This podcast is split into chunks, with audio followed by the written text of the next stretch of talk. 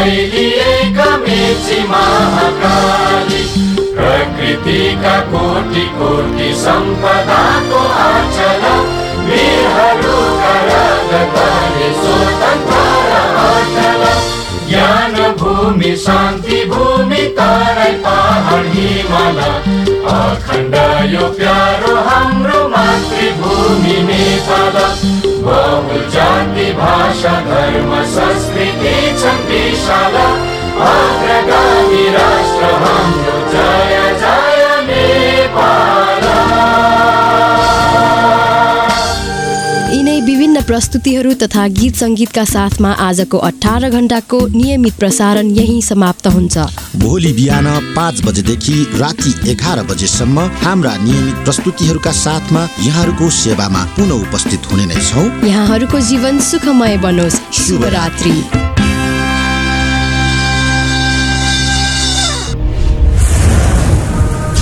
छोरा छोरीमा समानता छोरीलाई दाइजो होइन शिक्षाको व्यवस्था सामाजिक सचेतनाका लागि Capital FM ninety two point four megahertz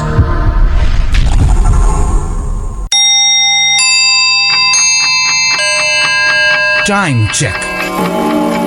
It's 5 a.m. This time check is brought to you by High Face. Be prepared. Safety first.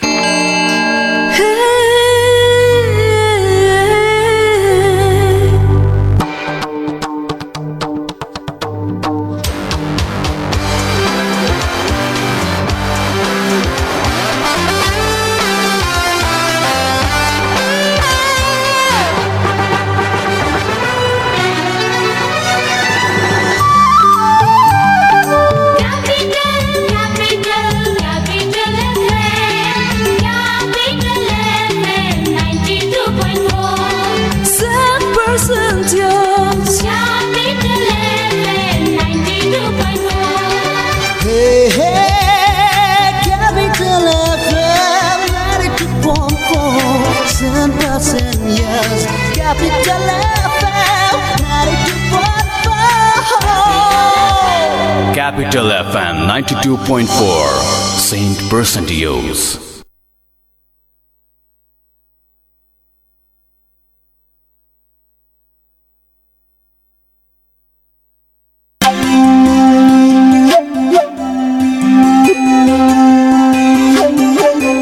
यो हो ओसो तपोवनको प्रस्तुति कार्यक्रम सत्सङ्ग नमस्कार ओसो तपोवनको प्रस्तुति कार्यक्रम सत्सङ्गमा स्वागत छ।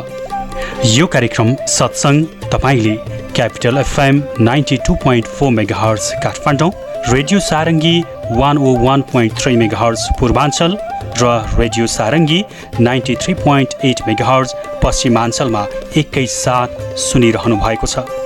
कार्यक्रम सत्सङ्गमा हामी जीवन र जगतका विभिन्न विषयमा बोधिसत्व स्वामी आनन्द अरुणज्यूसँग कुराकानी गर्नेछौँ। आज पनि उहाँसँग कुराकानी गर्दै हुनुहुन्छ लेखक एवं कलाकार शोभिता सिमखडा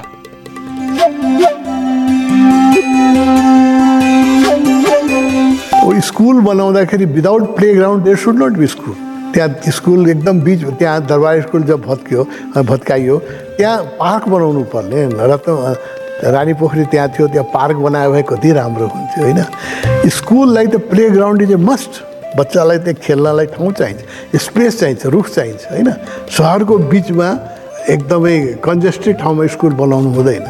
भने त कसले सुन्ने? यहाँ त के छ भने जे भत्क्यो त्यही बना होइन त्यो जहाँ भत्क्यो त्यही बनाउनु जरुरी थिएन। त्यसलाई अरू नेचुरल प्लेसमा बनेपामा या कहीँ नेचुरल प्लेसमा गएर बनाएको भए student school should not be without playground it's a part of their life football खेल्नु पऱ्यो टेनिस खेल्नु पऱ्यो ब्याडमिन्टन खेल्नु त्यस कारणले यदि फिजिकल वर्क हो भोजन संयमित हो भने ब्रह्मचर्य सम्भव छ। बिस वर्षसम्म के त्योभन्दा बढी पनि सम्भव छ? बढीको हामी आकाङ्क्षा गर्दैन। बिस वर्षसम्म जबसम्म शरीर बन्छ तबसम्म उसको शरीरको ऊर्जा नष्ट नहोस् शरीर बनाउनुमा जाओस् त्यो साइन्टिफिक पनि हो।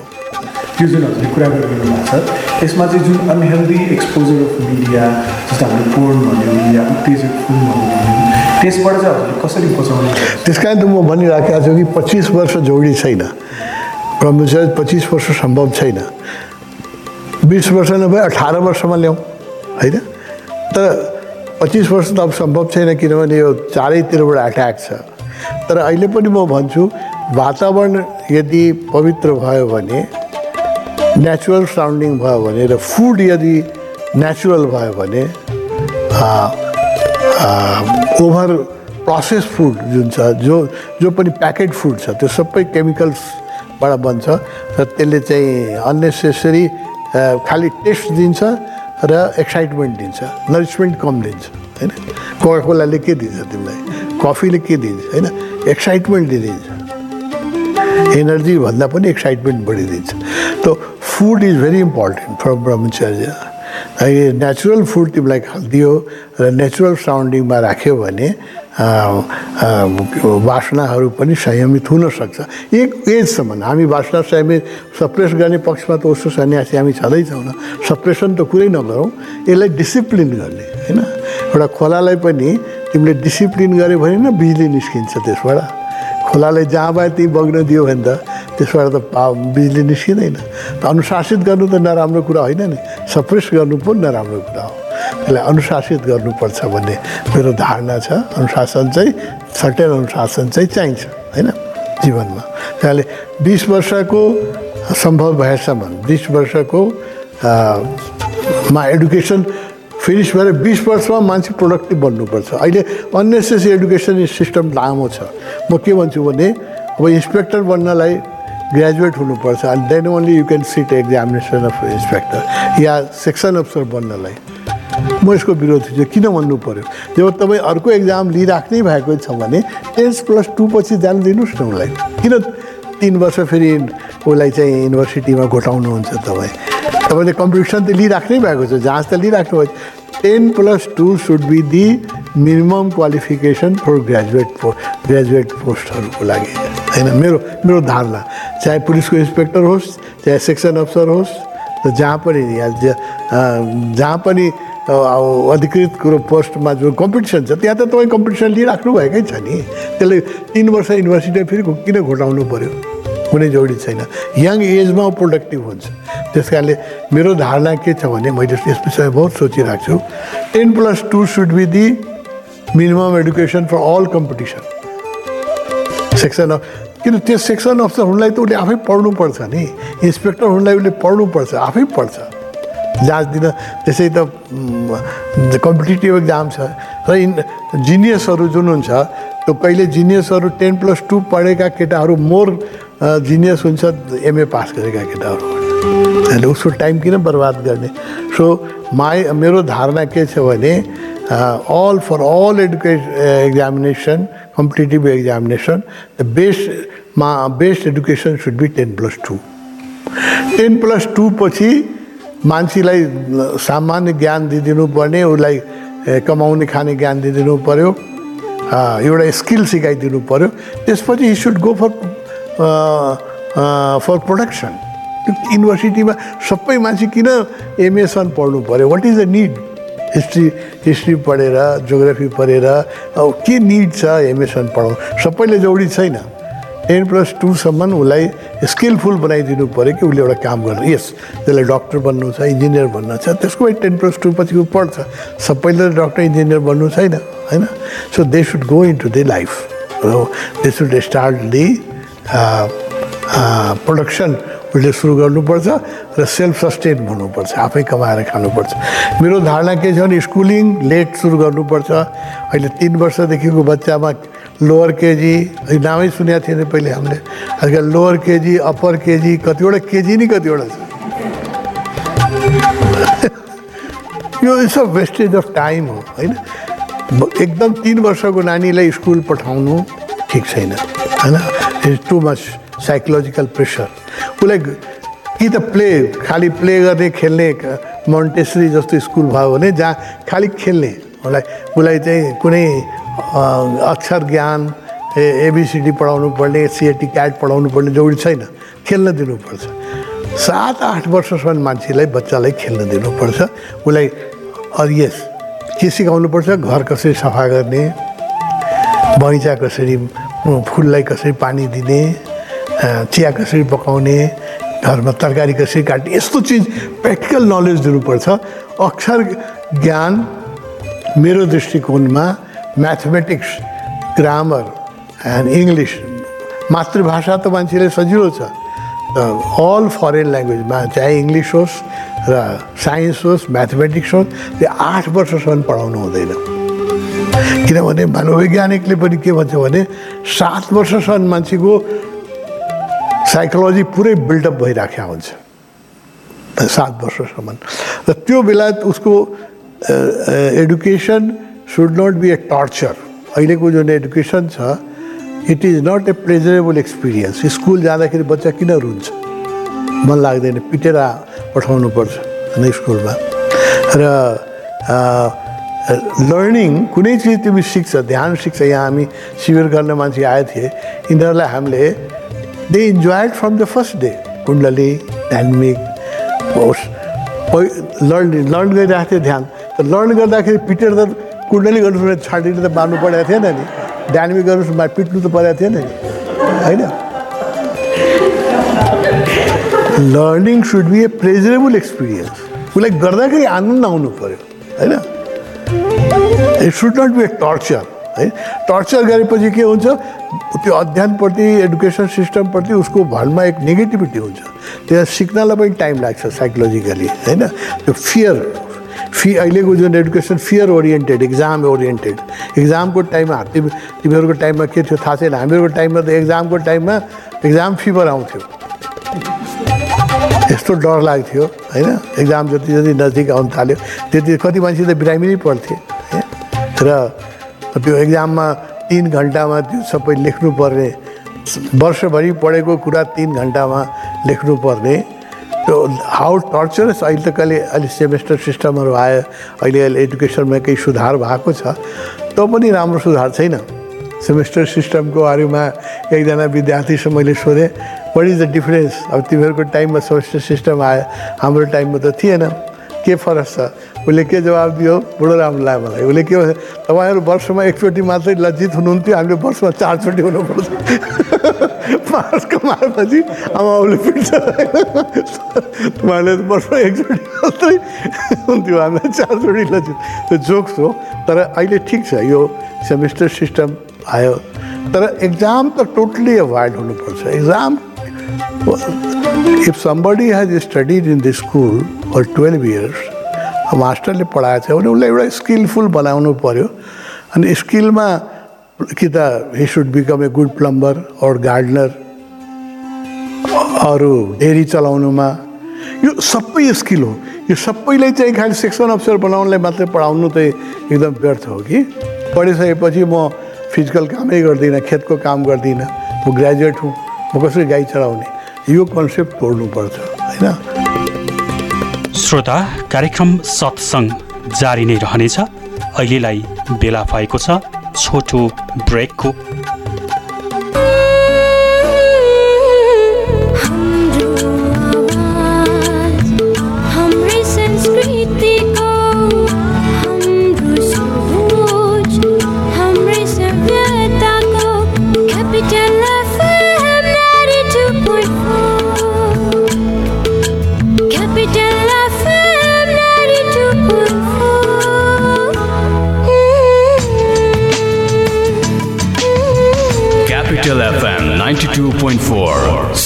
त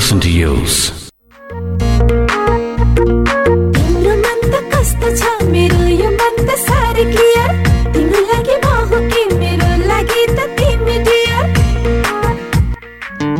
धेरै भन्दा धेरै एचडी च्यानलहरू सहित प्रष्ट टिभी हेराइको अनुभव लिनका लागि Clear TV upgrade to Clear TV तपाईँहरूलाई एउटा कुरा भन्छु ल। आग लागि हुन नि। तिन चिजको जरुरत हुन्छ। पहिलो हिट यानि कि तापक्रम। दोस्रो फ्युल अर्थात् आगोमा जे बल्छ सबै जस्तै घर जङ्गल कागज मान्छे। अनि आगो लाग्न चाहिने तेस्रो कुरा हो अक्सिजन यी तिन चिज मिले भने आगो लाग्छ। र विज्ञहरू भन्छन् यी तिन चिज हिट फ्युल र अक्सिजन मध्ये कुनै एक कुरालाई छुट्याउन सकियो भने आगो लाग्दैन। अब यो छुट्याउने कसरी? यसको उपाय छ नेपालको पहिलो फायर स्कुल अनि private multi dimensional training centre Himalayan institute of fire and emergency services प्रालीसँग जहाँ आगलागी नियन्त्रण विपद व्यवस्थापन जोखिम न्यूनीकरणका साथै सुरक्षित रहने तरिका अनि राहत र उद्धार कार्य सम्बन्धी अन्तर्राष्ट्रिय स्तरका तालिमहरू राष्ट्रिय र अन्तर्राष्ट्रिय प्रशिक्षकहरूबाट दिइन्छ। त्यसैले आगलागीको जोखिमबाट बचौँ र अरूलाई पनि बचाउँ। थप जानकारीका लागि Himalayan institute of fire and emergency services private limited Vegas housing Vega city Balkumari Lalitpur. Phone number शून्य एक पाँच दुई शून्य शून्य सात सात दुई पाँच दुई शून्य शून्य सात सात दुई। High face be prepared safety first Admission open. Knowledge and Wisdom Academy, under the management of K&K International College, proudly announces admission open for plus 2 in Hotel Management, Computer and Business Studies for the academic year 2021-22. For further inquiry, call us at 4474 557 4497 515. International College, New Baneshwar, Kathmandu. Where students learn to plan, participate and lead. तिस वर्ष चाहिँ तपाईँलाई एकदम normal हुन्छ। अब केही पनि हुँदैन। अब तिस वर्षदेखि त कति बाँच्ने अब साठी कटिसकेको मान्छे भनेर भन्नु। रोगीलाई निरोगी बनाउँदै खुसी बाँड्दैछ वैदिक आयुर्वेद सेवा प्रणाली मेरो नाम सुलोचना विष्ट हो। समस्या भनेको चाहिँ मेरो घुँडा एकदम दुख्ने। सोला हान्ने क्या घुँडामा चस्चसी सोला हानेर यसरी खुम्च्याउन नहुने भर्याङ चढ्न पनि गाह्रो हुने। अनि हस्पिटल गएको डक्टरले के अरे अपरेसन गर्नुपर्छ भन्नुभयो। अब अपरेसनै गर्दाखेरि चाहिँ अब तिस वर्षसम्म चाहिँ तपाईँलाई केही पनि हुँदैन भनेर भन्नुभयो डक्टरले। सबैको सब सक्सेसै हुन्छ भन्ने पनि छैन। अनि बरु एकपटक चाहिँ यता आयुर्वेदिकको खान्छु भनेर अनि यता आएको। मलाई आज अहिले एक्काइस दिन भयो। एक्काइस दिनमा मलाई धेरै सजिलो भइरहेछ क्या अहिले अलिकति जिउ पनि अलिकति फुर्ती जस्तो भइरहेछ।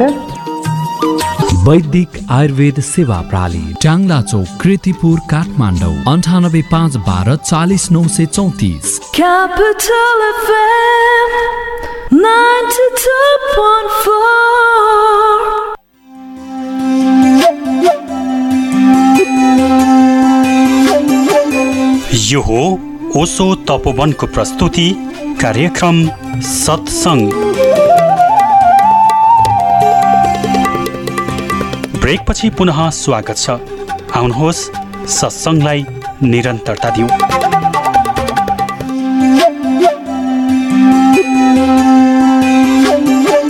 ट्रेनिङ स्कुलिङ यस्तो हुनुपर्छ कि टेन प्लस टू गरेपछि ऊ चाहिँ आफै कमाएर म खान सक्छु भन्ने उसलाई कन्फिडेन्स होस्। र उसले एउटा प्रोफेसन लियोस्। प्लम्बर र इन्जिनियरमा के फरक छ? होइन?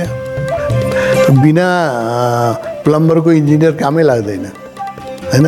बिना इन्जिनियरको प्लम्बरको रोटी रोटी चल्छ। बिना प्लम्बरको बिना इन्जिनियरको प्लम्बरले काम गर्न सक्छ तर हामीले बिना प्लम्बरको काम गर्न सक्दैन हामीले त पाइपलाई मिलाउन सक्दैन होइन? हुनैपर्छ हुनैपर्छ प्लम्बर इलेक्ट्रिसियन कार्पेन्टर मा यो they should be respected profession हुनुपर्छ होइन? राम्रो पे हुनुपर्छ।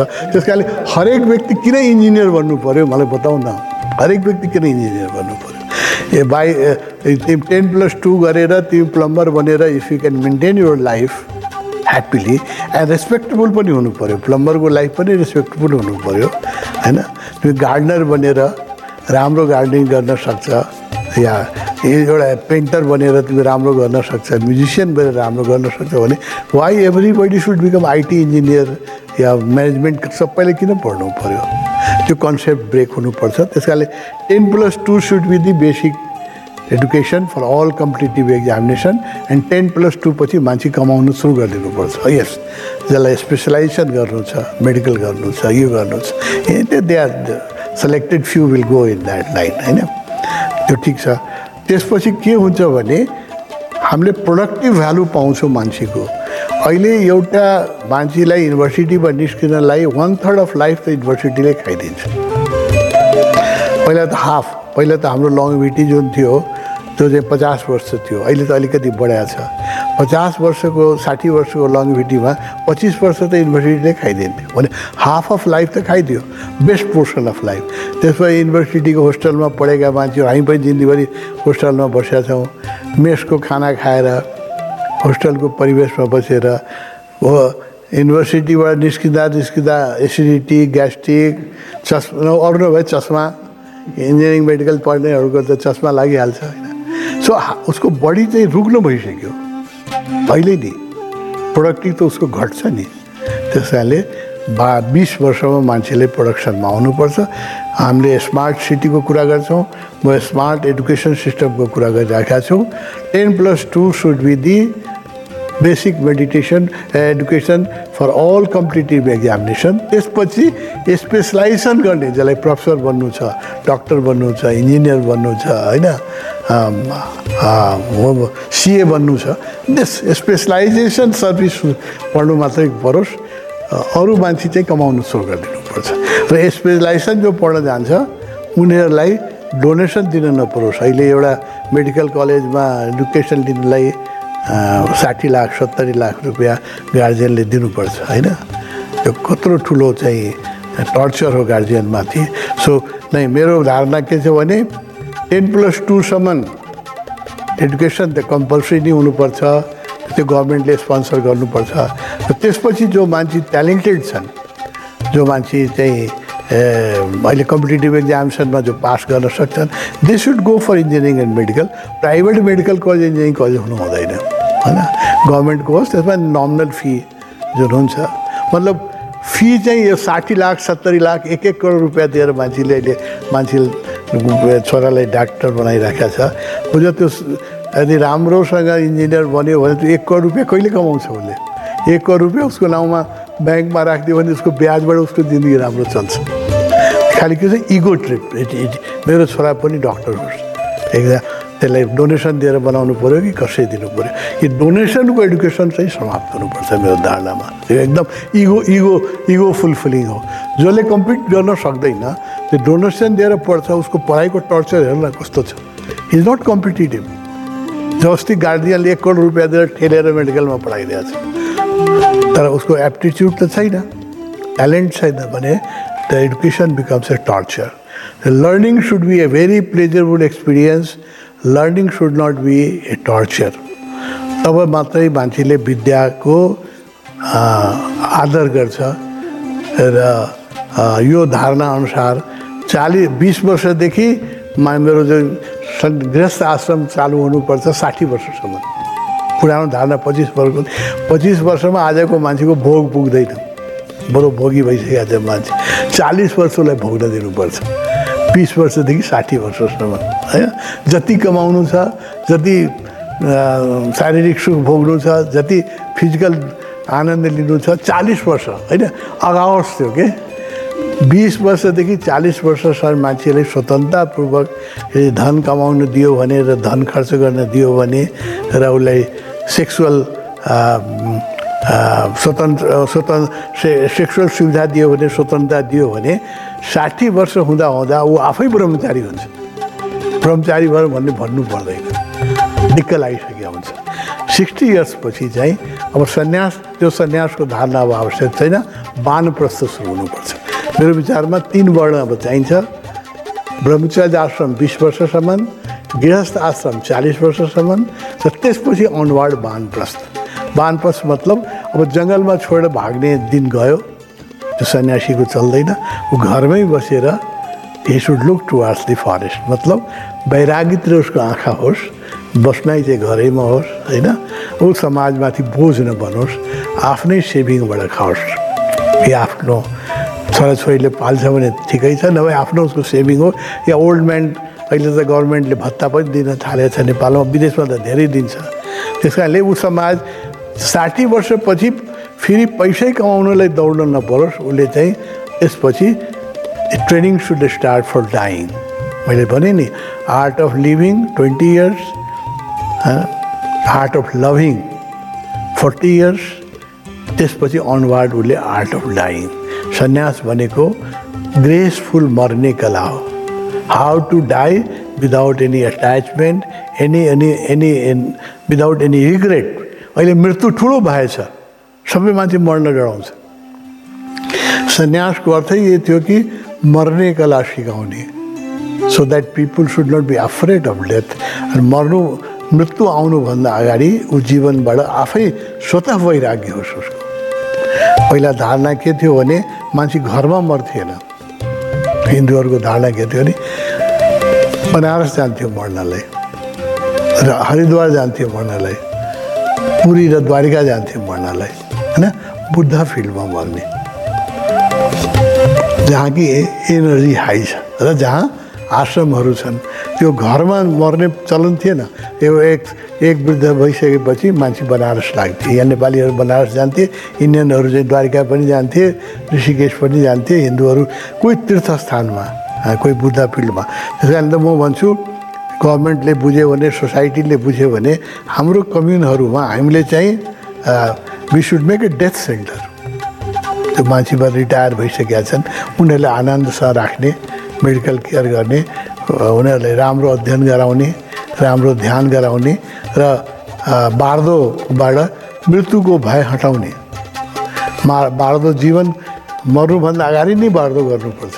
ताकि you should respect death you should welcome death you should not be afraid of death because death के हो यो बुझ न डेथ भनेको एक गहिरो लामो निद्रा हो सुत्नबाट कोही डराउँछ तिमी अहिले सुत्न पायो भने दुई दुई बजीसम्म सुत्न पायो भने तिमी कति टायर्ड हुन्छौ सुत्न त मोस्ट प्रिजरेबल एक्सपिरियन्स हो नि is death is a long sleep होइन विश्राम हुने त्यो त त्यस कारणले मृत्यु त मान्छेले स्वागत गर्नुपर्ने चिज हो। यो गलत शिक्षणले हामीले मृत्युबाट we are afraid of death no we should be ready to welcome the death ए, सन्यासको टिचिङै त्यही थियो। सन्यास मतलब मर्ने कला। हामीले भने नि, जिउने कला, प्रेम गर्ने कला र मर्ने कला। मर्ने कला सिकायो भने मान्छे ह्याप्पी ह्याप्पी मर्थ्यो कबीरले भन्नुभयो नि, जिस मर्नी से जग डरे कविरा मन आनन्द त्यो मृत्युको म प्रतीक्षा गरिरहेको थिएँ कहिले आउँछ त्यो? कब पाइए मुक्ति कब पाइए परमानन्द होइन मर्नको सन्त व्यक्तिले मृत्युको सन्यासीले त्यस कारणले मृत्युको प्रतीक्षा गर्थ्यो त्यो कल्चर हामीले आर्ट अफ डाइङ सिकाउनु पर्छ मान्छेलाई। डेथ त्यस कारणले हामीले तबनमा डेथ पार्क बनाएछौँ सभ्य समाजमा मान्छे मृत्युको कुरै गर्नु हुँदैन। अहिले जुन सोसाइटी छ त्यसमा मृत्युको कुरा गर्नु हुँदैन। सोच्न पनि सोच्दैन कोही। But everybody should be reminded that at certain age we have to live this body यो शरीर हाम्रो पर्मानेन्ट डेबोल्ड छैन र यो छोड्दाखेरि स्वस्थ शरीरमा हामी छोडौँ स्वस्थ मनमा छोडौँ without regret without attachment happily जसरी तिमी राति सुत्दाखेरि विश्रामपूर्वक सुत्छ जसरी मान्छे वस्त्र चेन्ज गर्छ शरीर चेन्ज गर्दाखेरि पनि मान्छेलाई आनन्द आओस् दुःख नहोस्। यसकै ट्रेनिङ दिनुपर्छ हाम्रो साठी वर्षपछि आर्ट अफ डाइङ त्यसलाई तिमी पहिला सन्यास भन्थ्यौ म अहिले त्यसलाई वानप्रस्थ भन्छु। किन अब अब त्यो सन्यासको एज गयो जसमा मान्छेले मागेर खानुपर्छ। मेरो दृष्टिकोणमा जीवनमा तिनवटा महत्त्वपूर्ण चिजलाई तिन भागमा बाँड्नुपर्छ आर्ट अफ लिभिङ बिस वर्षमा सिकाइदिनुपर्छ मान्छेलाई ताकि उसले सम आफ्नो आर्थिक र सामाजिक भाग उठाउन सकोस्। आर्ट अफ लभिङ चालिस वर्षसम्म उसले पुरै जीवनका जति सुख सुविधा सम्भोग जति गर्नु छ सबैबाट वाक्क लाग्नुपर्छ। र साठी वर्षमा उसको जीवनमा स्वाभाविक वैराग्य आउनुपर्छ र मान्नुपर्छ यसमा यो हार्ड एन्ड फास्ट रुल छैन। साठीमा कसैलाई पैँसठमा आउला कसैलाई पचपन्नमै आउला मान्छेको त फरक फरक कन्स्टिट्युसन छ। त मोटामोटी यो दृष्टिकोणले समाज बन्यो भने we will have a healthy society भन्ने मेरो धारणा छ। श्रोता मित्र आजको लागि कार्यक्रम सत्सङ्गको समय सकिएको छ। भोलि फेरि हामी अर्को विषयवस्तुका साथ उपस्थित हुने नै छौँ। काठमाडौँमा Capital FM ninety two point four megahertz पूर्वाञ्चलमा radio Sarangi one O one point three megahertz र पश्चिमाञ्चलमा radio Sarangi ninety three point eight megahertz सुन्दै रहनुहोला। तपाईँको हरेक पल शुभ रहोस्। नमस्कार।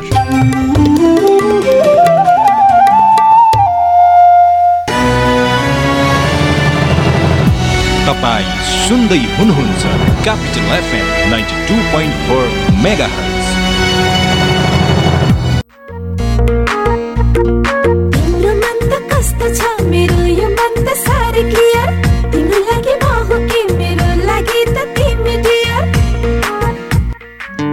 धेरै भन्दा धेरै एचडी च्यानलहरू सहित प्रष्ट टिभी हेराइको अनुभव लिनका लागि clear TV upgrade to clear TV Admission open. K&K International College proudly announces admission open for the academic session of 2021-22 for master's level.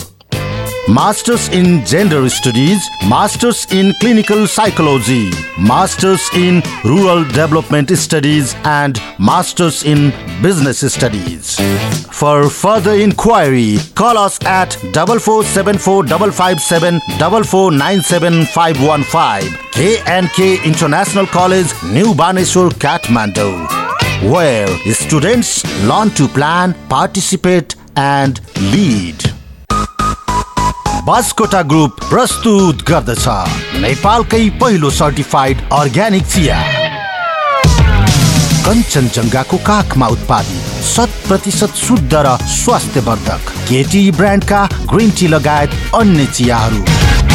Kanchenjunga tea estate and research सेन्टरद्वारा उत्पादित केटी ब्रान्डका ग्रिन टी लगायत अन्य चियाहरू बजारमा सर्वत्र उपलब्ध छन्।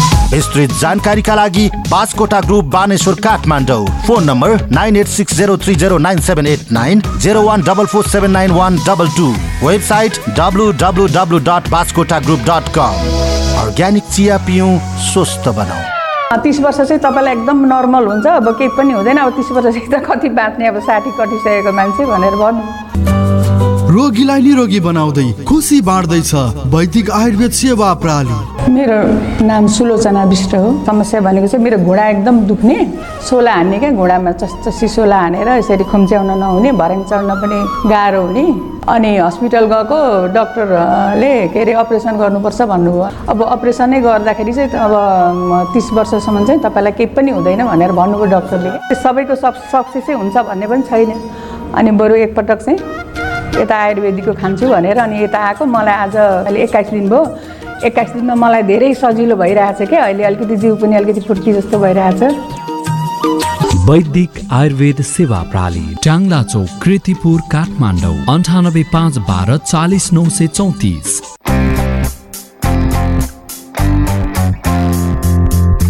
भर्ना खुल्यो।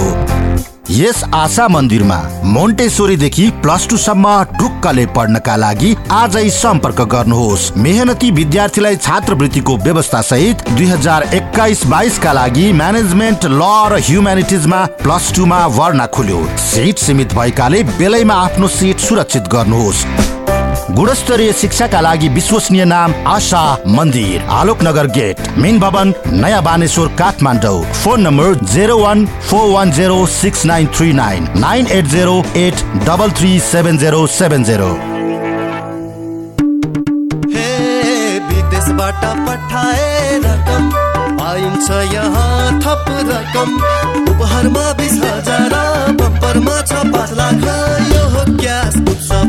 वेस्टर्न युनियनको उत्सव। यो दसैँ तिहारमा वेस्टर्न युनियन मार्फत विदेशबाट आएको रकम प्राप्त गर्दा हरेक हप्ता लकी ड्र मार्फत पाँचजना विजेताले जित्न सक्नुहुनेछ रु बिस हजार। साथै बम्परमा एकजना विजेताले जित्नुहुनेछ रु पाँच लाख। विस्तृत जानकारीका लागि वेस्टर्न युनियनका एजेन्टसँग सम्पर्क गर्नुहोला। शर्तहरू लागू हुनेछन्। Study in Japan, USA, Canada, and UK. April intake 2022. Enroll now on IELTS, TOEFL, SAT, PTE. Enroll our official mock test platform.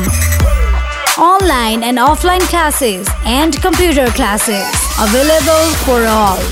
You can learn from certified experts. Stairway Educational Services Private Limited, Chavel Chowk, Kathmandu. Let's go! Contact 01 4565985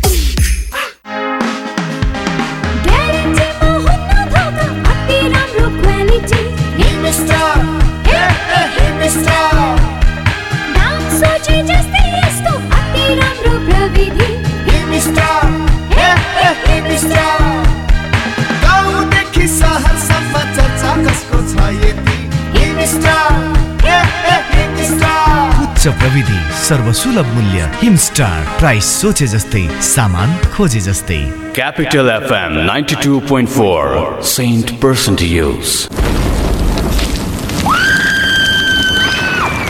अकस्मात आइपर्ने विपत्ति सामनाको अभियानमा।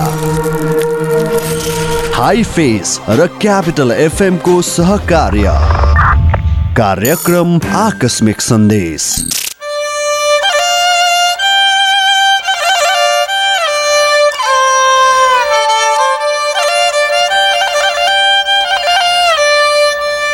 नमस्कार श्रोता। कार्यक्रम आकस्मिक सन्देशमा यहाँलाई हार्दिक स्वागत छ।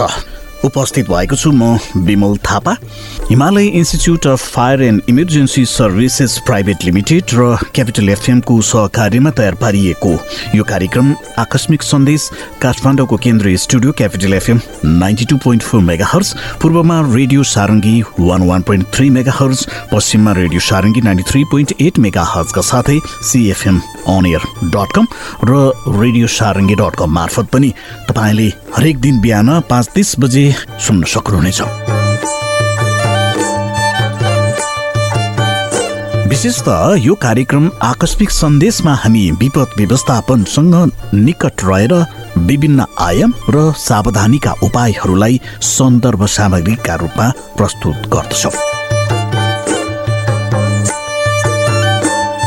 श्रोता विपद भनेको कुनै पनि गैर प्राकृतिक र प्राकृतिक कारणबाट अकस्मात अस्तव्यस्त तवरबाट देखा पर्ने विपत्तिपूर्ण अवस्था नै हो। अर्को अर्थमा कुनै स्थानमा आपतकालीन अवस्थाको सृजना भई झन जन र धनको क्षतिका साथै जीवनयापनका क्रियाकलाप र वातावरणमा प्रतिकूल असर पार्ने प्रकोपजन्य अवस्थाको उपस्थिति नै विपद हो। विपद जोखिम न्यूनीकरण तथा व्यवस्थापन ऐन दुई हजार चौहत्तरका अनुसार विपदका प्राकृतिक कारण र स्वरूपहरूमा हिमपात असिना पानी बाढी पहिरो आँधीहुरी खडेरी भूकम्प ज्वालामुखी शीतलहर तातो हावा भूस्खलन आदि पर्दछन्। अर्कातर्फ गैर प्राकृतिक विपदमा महामारी अनिकाल जीवाणु आतंक विकिरण हवाई खानी सडक जल तथा औद्योगिक दुर्घटना विषाक्त ग्यास विषाक्त खाद्यान्न वातावरणीय प्रदूषण वन विनाश पशु तथा चराचुरुङ्गीमा लाग्ने फ्लू लगायतका विपद जन्ने समस्याहरू पर्दछन्। श्रोता कुनै पनि विपद त्यत्तिकै आउँदैन। यो कुनै बेला कुनै पनि स्थानमा भेदभाव रहित हिसाबले आउँदछ जुनसुकै बेलामा पनि यस्ता विपदहरू सिर्जना हुन सक्दछन्। यसका कुनै निश्चित समय र सीमाभित्र न्यूनीकरण एवं नियन्त्रण गर्न सकिने वा नसकिने दुवै खाले हुन सक्दछन्। श्रोता अब लागौँ कार्यक्रमको पहिलो चरणतर्फ। अबको चरणमा हामी विपदसँग सम्बन्धित विभिन्न आयामहरू यहाँ समक्ष प्रस्तुत गर्दैछौँ। यसलाई प्रस्तुत गर्दै हुनुहुन्छ सहकर्मी मिना साउथ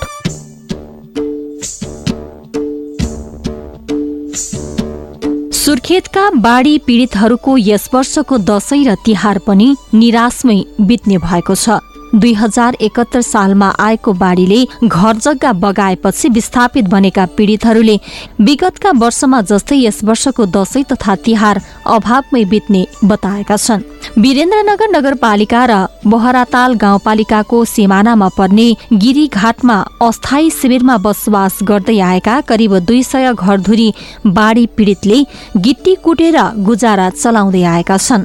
कोरोना महामारीको दोस्रो लहर सुरु भए यता उनीहरूले कुटेको गिट्टी बिक्री भएको छैन। गिट्टी बिक्री नहुँदा दैनिक गुजारा चलाउन निकै मुस्किल भइरहेको बेला चाडपर्व कसरी मनाउने थप चिन्ता बढेको छ। सात वर्ष अघिदेखि हामी यहीको टहरामा बस्दै आएका छौँ। अहिले उमेर पनि बुढो भइसक्यो। अन्य काम गर्न सक्दैन। सक्ने भनेको यही गिट्टी कुट्ने हो। सडसठी वर्षीय कौशिला नेपाली भन्नुहुन्छ गिट्टी कुट्दा कुट्दा हातका पाखुरा समेत दुख्छन्। राति सुत्ने बेला पुरै जिउ नै दुख्ने गर्दछ।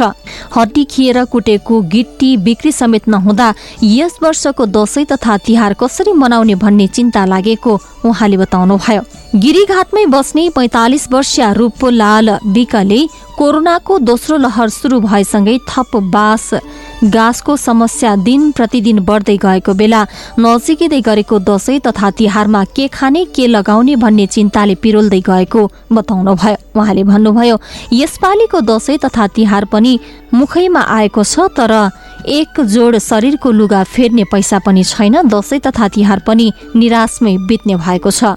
साँझ बिहान के खाने के लगाउने भन्ने पिरलो बढेको बेला मौसम परिवर्तनका कारण कतिपय बालबच्चा र वृद्ध वृद्धालाई ज्वरो तथा टाइफोइडको समस्या समेत देखा परेको बाढी पीडित विष्णु नेपालीको गुनासो छ। कर्णाली प्रदेश सरकारले दसैँ अगावै प्रति घरधुरी तीन लाख रुपियाँ उपलब्ध गर्ने र सम्बन्धित स्थानीय तहले पुनर्स्थापनाको जिम्मा लिने बताए पनि रकम नपाएको विस्थापितहरूको गुनासो छ। सुर्खेतमा एक हजार पैँतालिस विस्थापित घरधुरी मध्ये चार सय भन्दा बढी घरधुरी सुर्खेत जिल्लाका विभिन्न शिविरमा बस्दै आएका छन्। दुई हजार एकहत्तर साउन अठाइस र उन्तिस गतेका दिन अविरल वर्षाका कारण आएको बाढीबाट विस्थापित भएका सुर्खेतका केही स्थानीय तहका नागरिकलाई पूर्ण रूपमा घरबार विहीन बनाएको थियो। त्यसपछि उनीहरू यस ठाउँमा अस्थायी टहरा बनाएर बसिरहेका छन्। गिरीघाटमा अहिले रानीघाट थापा डेरा सिस्नेरी र डोक्काबाट आएका करिब दुई सय घरधुरी बसोबास गर्दै आएका छन्। बैतडीमा चट्याङले लागेर एकजनाको मृत्यु भएको छ भने अन्य तीनजना घाइते भएका छन्। चट्याङ लागेर डिलासैनी गाउँपालिका पाँच खाली फाटाका सत्ताइस वर्षीय महेश लोहारको मृत्यु भएको छ। जिल्ला प्रहरी कार्यालय बैतडीका प्रवक्ता प्रहरी निरीक्षक बोधराज ओझाका अनुसार घाइते हुनेहरूमा सोही ठाउँका अम्बे लोहार हरिचन्द्र कोली र दार्चुलाको शैल्य शिखर नगरपालिका नौका दीपक महर रहेका छन्। घाइतेहरू खतरा मुक्त रहेको र उपचारका लागि गोकुलेश्वर अस्पताल ल्याइएको प्रहरी निरीक्षक ओझाले बताउनुभयो। प्रहरीको टोली अहिले घटनास्थलमा खटिएको छ। विभिन्न स्थानमा भएका सवारी दुर्घटनामा परि दुईजनाको मृत्यु भएको छ भने अन्य चारजना घाइते भएका छन्।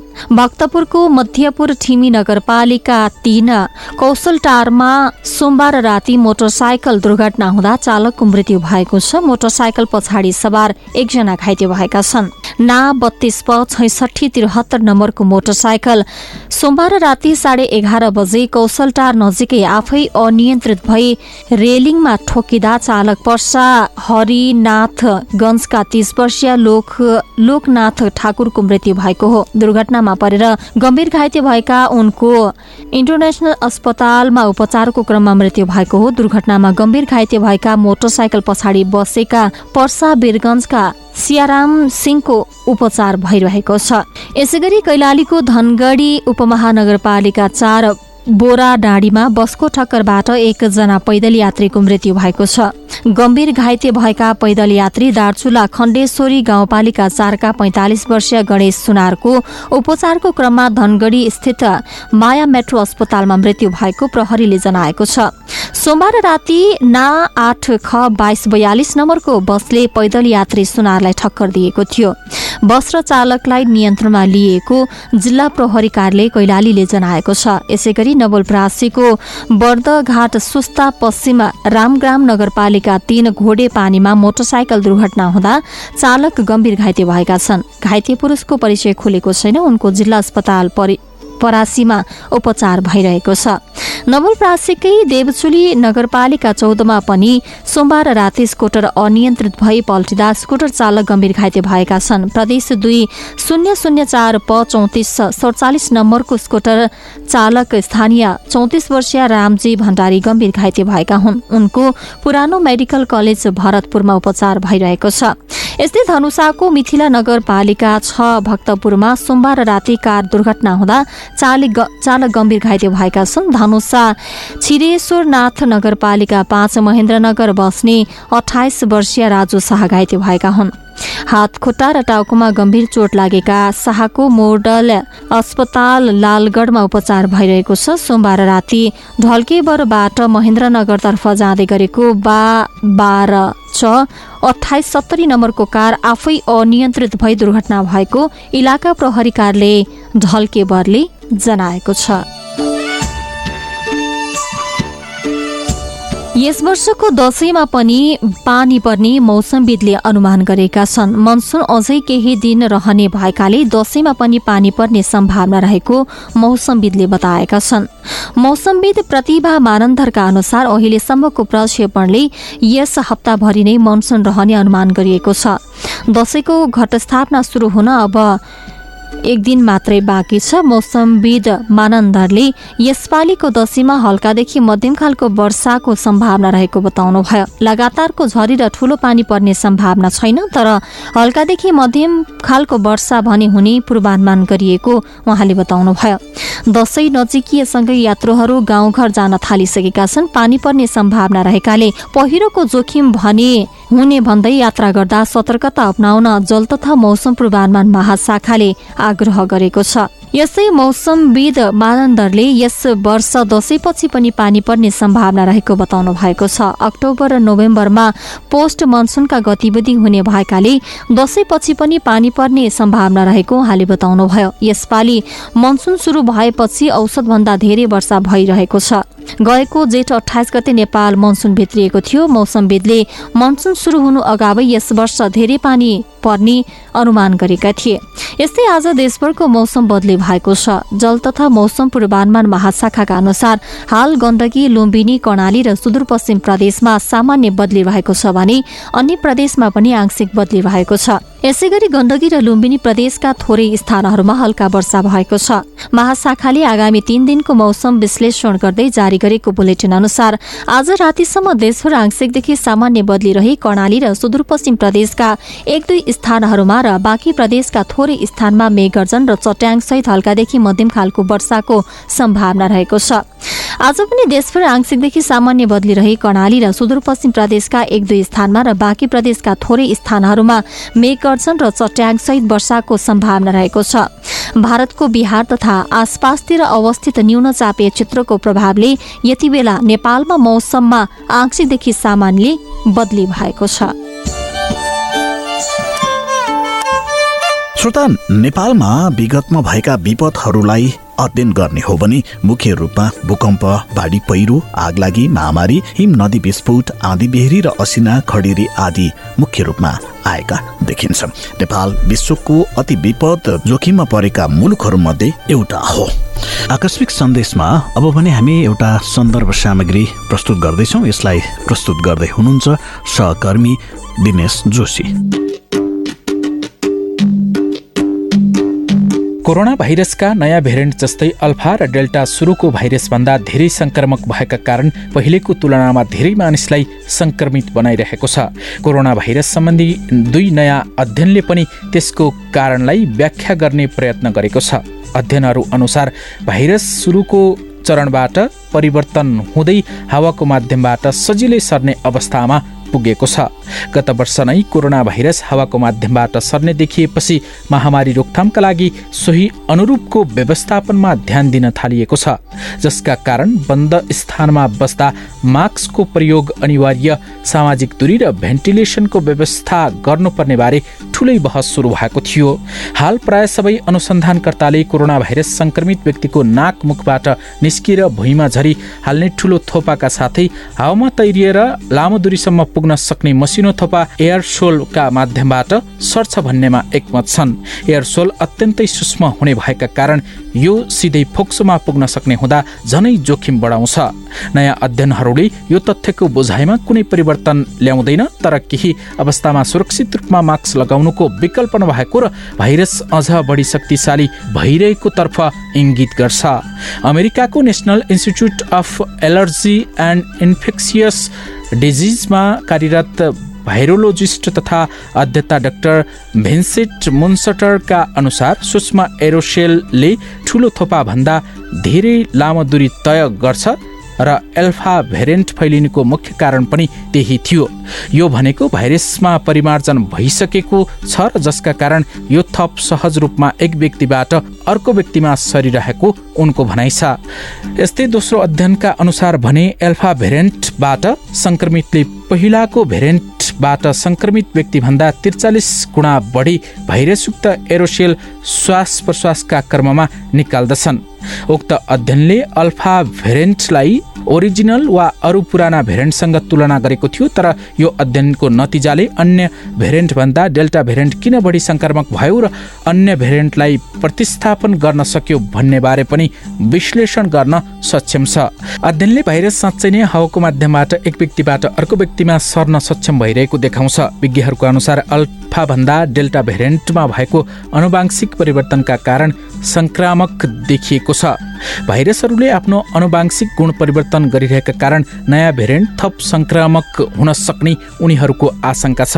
तर सामान्य सर्जिकल मास्क वा कपडाले नै नाकमुख छोपे पनि भाइरसयुक्त आधाभन्दा बढी एयरसोललाई रोक्न सकिने यही महिना क्लिनिकल इन्फेसियस डिजिजको जर्नलमा प्रकाशित एक अध्ययनले देखाएको छ।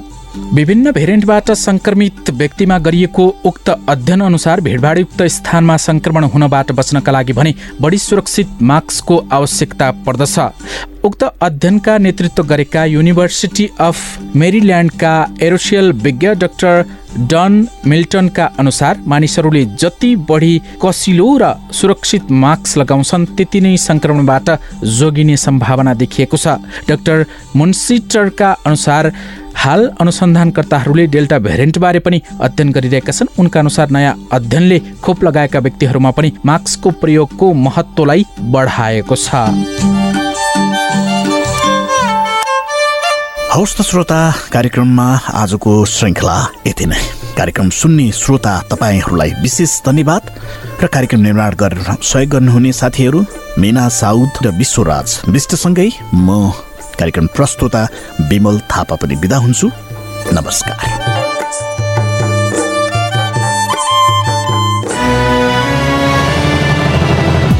तपाईँ सुन्दै हुनुहुन्छ Capital FM ninety two point four mega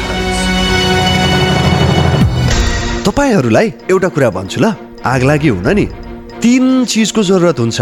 पहिलो हिट यानि कि तापक्रम। दोस्रो फ्युल अर्थात् आगोमा जे बल्छ सबै जस्तै घर जङ्गल कागज मान्छे। अनि आगो लाग्न चाहिने तेस्रो कुरा हो अक्सिजन। यी तिन चिज मिले भने आगो लाग्छ र विज्ञहरू भन्छन् यी तिन चिज हिट फ्युल र अक्सिजन मध्ये कुनै एक कुरालाई छुट्याउन सकियो भने आगो लाग्दैन।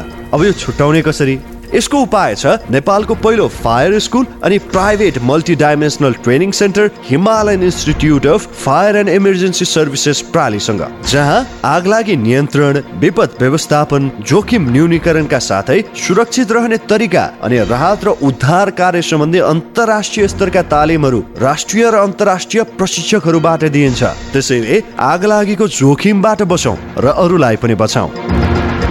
थप जानकारीका लागि Himalayan institute of fire and emergency services private limited Vegas housing Vegas city Balkumari Lalitpur. Phone number शून्य एक पाँच दुई शून्य शून्य सात सात दुई पाँच दुई शून्य शून्य सात सात दुई। HIFES be prepared safety first Admission open. Knowledge and Wisdom Academy under the management of K.